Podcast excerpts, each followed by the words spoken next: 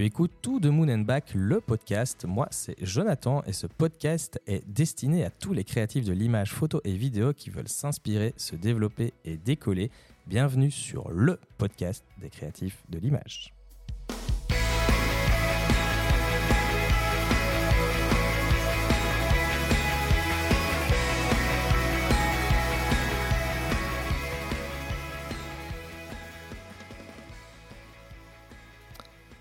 Et dans cet épisode, j'ai envie de te parler d'un sujet qui revient sans arrêt quand on débute la photo et la vidéo et qui est très difficile à s'en détacher même après quelques temps. Je veux te parler du fameux, du célèbre syndrome de l'imposteur. Alors je vais pas te mentir, je l'ai ressenti, tu l'as sûrement ressenti aussi, ou tu l'as peut-être encore, et c'est pour ça que dans cette vidéo, en fait, je vais aussi te proposer des pistes pour vaincre ce syndrome de l'imposteur et vivre une vie de créatif beaucoup plus apaisée et sereine. Alors au final, le syndrome de l'imposteur, c'est quoi? Bah, C'est juste le fait de ne pas se sentir à sa place, de ne pas se sentir légitime dans ce qu'on fait.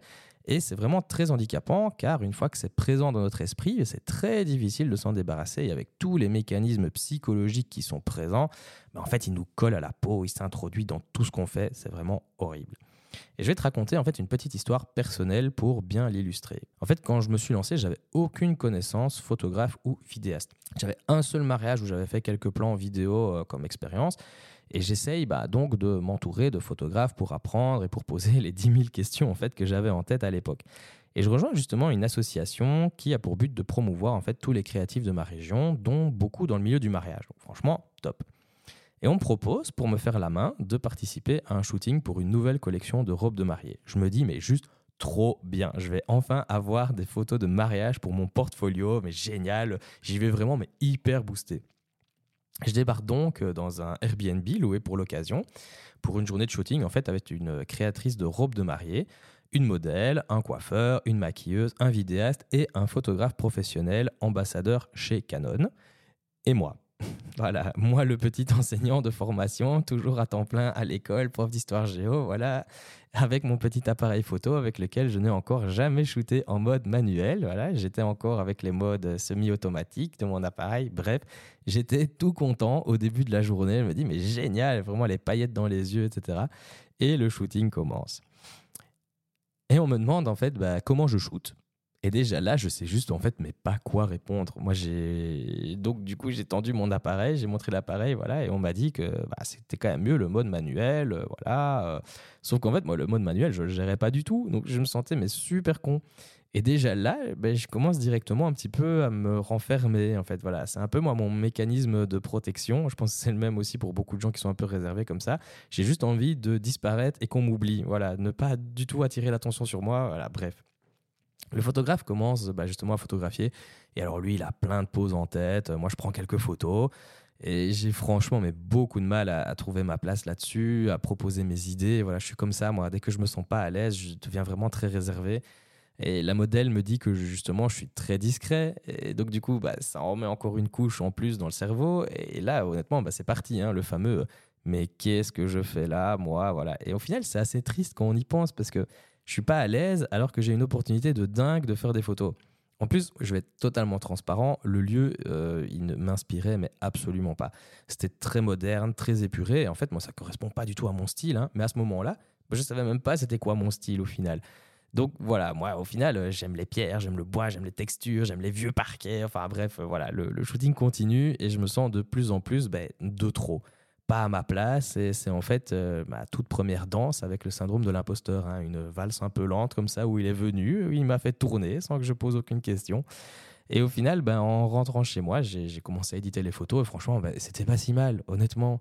Euh, j'avais quelques prises de vue intéressantes pour un premier vrai shooting professionnel où euh, je ne gérais pas le mode manuel et compagnie. Enfin, voilà, c'était pas mauvais pour ça, pour le premier. Mais il faut le remettre dans le contexte. Et puis, bah, j'ai reçu les images de l'autre photographe professionnel et là, bah, évidemment, j'ai commencé à comparer. Et là, bah, une nouvelle fois, je me suis senti comme un gros caca, incapable de réaliser un métier pour lequel, au final, j'ai tellement envie de m'investir. Et en fait, ça me fait réfléchir au final à pourquoi le syndrome de l'imposteur, il est si présent dans les métiers créatifs comme la photo et la vidéo. J'ai plusieurs pistes de réponse à ça. Premièrement, je pense que l'accès au métier. À, l'heure actuelle, n'importe qui peut se lancer dans la photo ou de la vidéo. Il n'y a pas d'accès difficile à la profession. On peut se lancer très facilement sans avoir un diplôme. Et dans la société dans laquelle en fait on est, l'importance des études et du diplôme, elle est encore très, très, très, très, très présente. Il suffit de voir certaines offres d'emploi où on retrouve euh, dans, la, demande simplement un diplôme universitaire. Donc c'est vraiment n'importe lequel, il hein. faut juste le diplôme universitaire, voilà, pas de spécialisation spécifique, il euh, faut juste, euh, pour pouvoir travailler dans cette boîte, avoir réussi n'importe quoi à l'UNIF. Voilà. Ça montre bien au final que la société actuelle dans laquelle on est, voit une réelle importance dans le diplôme et non les qualités ou les compétences. Avoir un diplôme universitaire, en fait, ça valide en fait les capacités qu'une personne pourrait avoir. Alors oui, on peut faire des études de photo ou de vidéo, mais c'est honnêtement pas obligatoire et la majorité ben, ne le fait surtout pas dans, le pas dans, le monde de la photo et de la vidéo. Donc dans notre cerveau, dans notre esprit, on se sent déjà en fait moins légitime d'exécuter une profession et c'est ce manque de légitimité qui va déjà ben, favoriser ce syndrome de l'imposteur. Deuxième point, bah, ce métier, c'est souvent une reconversion professionnelle. Donc on est dans un boulot dans lequel on a notre fameux diplôme, hein, ce sésame de validation de la société, qu'on est capable de faire quelque chose, etc. Sauf qu'en fait, bah, on n'est pas épanoui, on n'est pas heureux. Et donc, on veut faire autre chose. Le métier passion arrive et pouf, on veut faire de la photo et de la vidéo. On commence à faire ça sur le côté bah, de notre job qui devient au final un fameux job alimentaire. Et là, on se retrouve en fait avec les, fesses en deux chaises. Hein. On a la tête ailleurs dans notre job alimentaire, mais on n'est pas vraiment dans l'autre. On a du mal à trouver notre place. En fait, voilà, c'est juste ça, tout simplement. On a du mal à trouver notre place. D'ailleurs, si tu veux en savoir plus sur la double activité, bah, je t'invite vraiment à écouter l'épisode 5 du 12 février qui s'appelle Survivre à la double activité. Et en fait, cette situation d'être entre deux travails, comme ça, en deux jobs, c'est encore un élément qui va favoriser et nourrir ce syndrome de l'imposteur. Troisième élément, les réseaux sociaux et la comparaison en fait qu'on va y faire. À l'heure actuelle, tout le monde partage son travail sur les réseaux, euh, mais évidemment pas l'entièreté du travail, hein, sinon ce serait trop marrant. Hein. Non, seulement son meilleur travail, seulement la partie glorieuse au final, et on va avoir tendance justement à regarder ce travail-là, à la base bah, pour nous inspirer, sauf qu'en fait on va comparer et on va se dire oh là là là là, j'arriverai jamais à ça. Et on va en fait transformer le je dois arriver à ce résultat en j'arriverai jamais à ce résultat. Parce qu'en fait, on compare notre travail de photographe à un autre photographe qui n'a pas le même parcours, qui n'est pas au même stade de développement de sa carrière bah, de photographe. Euh. et en fait, on se compare en tant que débutant à des photographes qui parfois exercent depuis plus de 10 ans et font des photos tous les jours. Ça n'a strictement aucun sens. Sauf qu'avec les réseaux sociaux, on est sans arrêt confronté à ce travail mais on se rend pas compte en fait du décalage qu'il y a réellement. Et c'est totalement humain hein, de vouloir s'inspirer, puis au final bah, de le ramener à nous. Mais cette comparaison, au final, elle n'est pas légitime. Et on n'est juste pas à ce stade, dans la, on n'est juste pas à la même division en fait avec ces photographes auxquels on se compare ou ces vidéastes. Hein. Et ça favorise encore une fois bah, ce côté-là de j'y arriverai pas, je suis pas capable. Le quatrième élément qu'il faut pas oublier, c'est que ce métier de photographe ou de vidéaste, c'est un métier artistique. Et l'art, c'est subjectif ça nous demande en fait de réellement mettre une partie de nous dans notre métier. Hein. C'est montrer notre sensibilité, c'est exposer une partie de soi aux yeux des autres en voulant le vendre. Donc c'est quand même particulier comme boulot. Je prends l'exemple d'un membre de ma famille qui est indépendant et qui vend des châssis pour les maisons. Euh, on pourrait dire que je vais pouvoir lui parler de mes problèmes, etc. Qu'on est tous les deux indépendants, blablabla. Mais en fait, lui, il va chez le client, il monte les portes et les fenêtres avec euh, son catalogue, et le client choisit, il conseille, il installe, il facture, et puis voilà, il prend une photo de la nouvelle porte euh, pour poster sur ses réseaux, et basta. Alors, je diminue absolument pas son travail, hein, ni même son professionnalisme, loin de là il fait très bien son boulot, il met du sien dans la relation client, etc. Mais la photo de la porte qu'il poste, bah, c'est juste une porte dans son catalogue. Hein. Si le client fait le choix d'une porte qui est juste trop moche, bah, pour lui, c'est pas très grave. Hein. Il le prend pas pour lui. Donc euh, voilà, dans le milieu artistique, c'est vraiment une partie de nous qu'on montre. Et si on a une critique, en fait, on le prend pour nous aussi. Sûrement un peu trop. Mais dissocier notre travail de notre personnalité, c'est vraiment très très difficile dans notre milieu. Je fais une parenthèse sur le podcast pour t'inviter à ajouter une note 5 étoiles au podcast et de me laisser un avis car c'est uniquement de cette manière qu'on pourra le faire connaître à tous les créatifs de l'image, photo et vidéo et aussi de ne pas hésiter à le partager ou à aller faire un tour sur la chaîne YouTube. Merci à toi. On retourne tout de suite au podcast.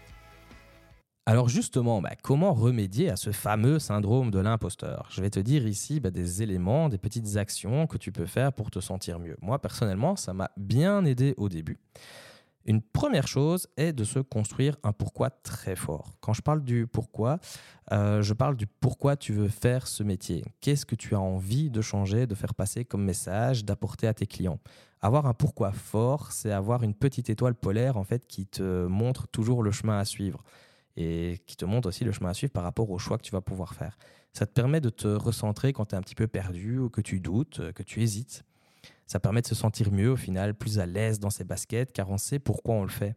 On met en fait une intention forte qui nous aide à croire en nous et en ce qu'on fait. Dans le même ordre d'idée, il faut aussi travailler la relation qu'on peut avoir avec soi-même. Tu dois être ton premier supporter. Tu dois être indulgent envers toi-même et tu dois faire preuve de bienveillance une nouvelle fois envers toi-même. Ça ne sert à rien de se dévaloriser non-stop, de se rabaisser, etc. Je suis persuadé que la réussite d'un business de photographe ou de vidéaste dépend plus de notre mentalité que de notre capacité réelle en photo et en vidéo. C'est pas grave si tu n'as pas de client au début, tout le monde passe par là. C'est pas grave si tu te cherches. Un jour, tu finiras par te trouver, je te le dis. Et c'est pas grave si tes photos sont moins bonnes. Bah, tu shootes pas depuis 10 ans non plus. Donc voilà, identifie tes points forts, joue dessus, identifie tes points faibles et établis des stratégies qui vont les améliorer.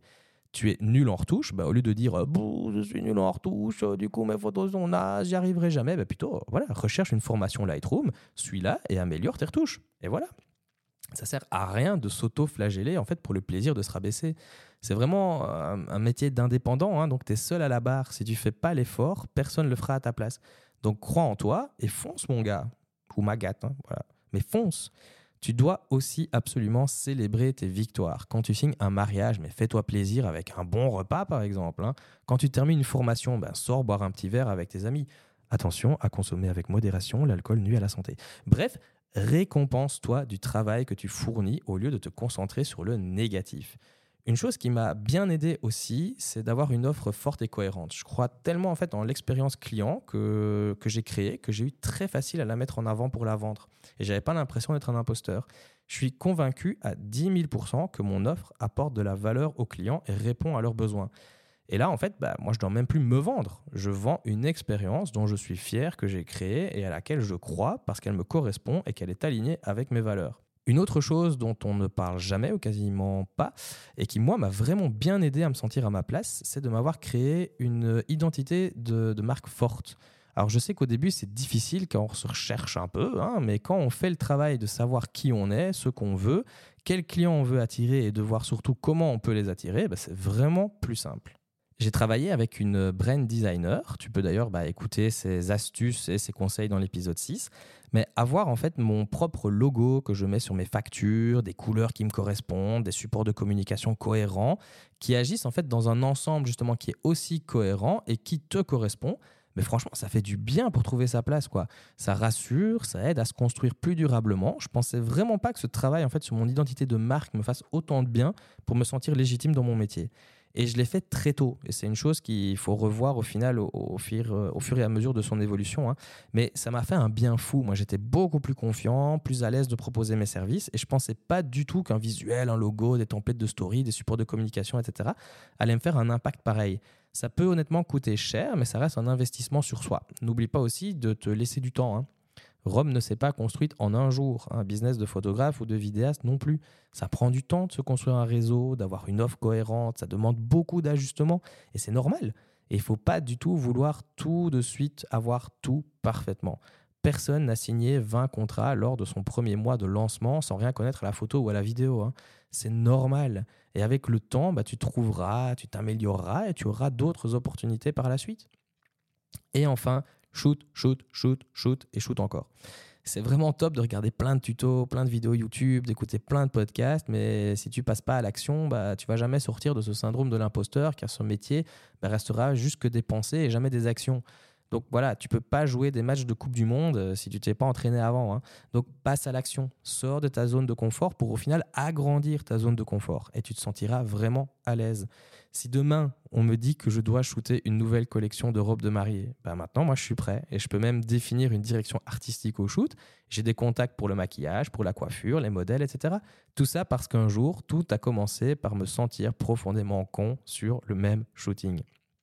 Donc je récapitule vraiment. Travailler son pourquoi, être indulgent et bienveillant envers soi-même, célébrer ses victoires, avoir une offre forte et cohérente, se créer une identité de marque qui nous correspond, se laisser du temps et enfin shooter. J'espère que tu auras trouvé de la valeur à cet épisode. On se retrouve bientôt pour le prochain. D'ici là, tu peux me retrouver sur YouTube et n'oublie pas de sortir de ta zone de confort et que c'est en faisant qu'on apprend. Salut